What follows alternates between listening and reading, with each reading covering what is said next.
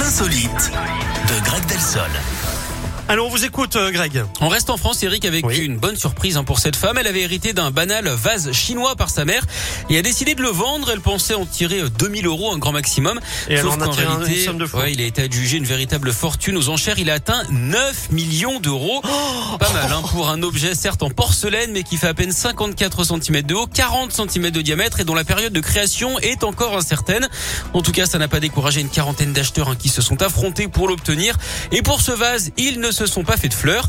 Finalement, c'est un Chinois hein, qui a décroché le gros lot. Il devrait normalement l'exposer dans un musée ou l'offrir à Carole Bouquet. En tout cas, et comme souvent en Chine, Eric, Oh non. il ne devrait pas être cantonné dans un placard. Merci beaucoup, Greg. Mais de rien. À tout à l'heure. À tout à l'heure. Vous me faites rire, alors j'aime bien. Moi, vous me faites rire. Bon, allez. Vous avez vu profiter, hein. Je, Ouais, pour ouais, une fois, c'est- je, je suis sympa. Je prends, je Ouais. prends. Prenez. Allez, à tout à l'heure, À tout Greg. à l'heure. Angèle avec Libre dans un instant. Imagine Dragons également, qu'on adore.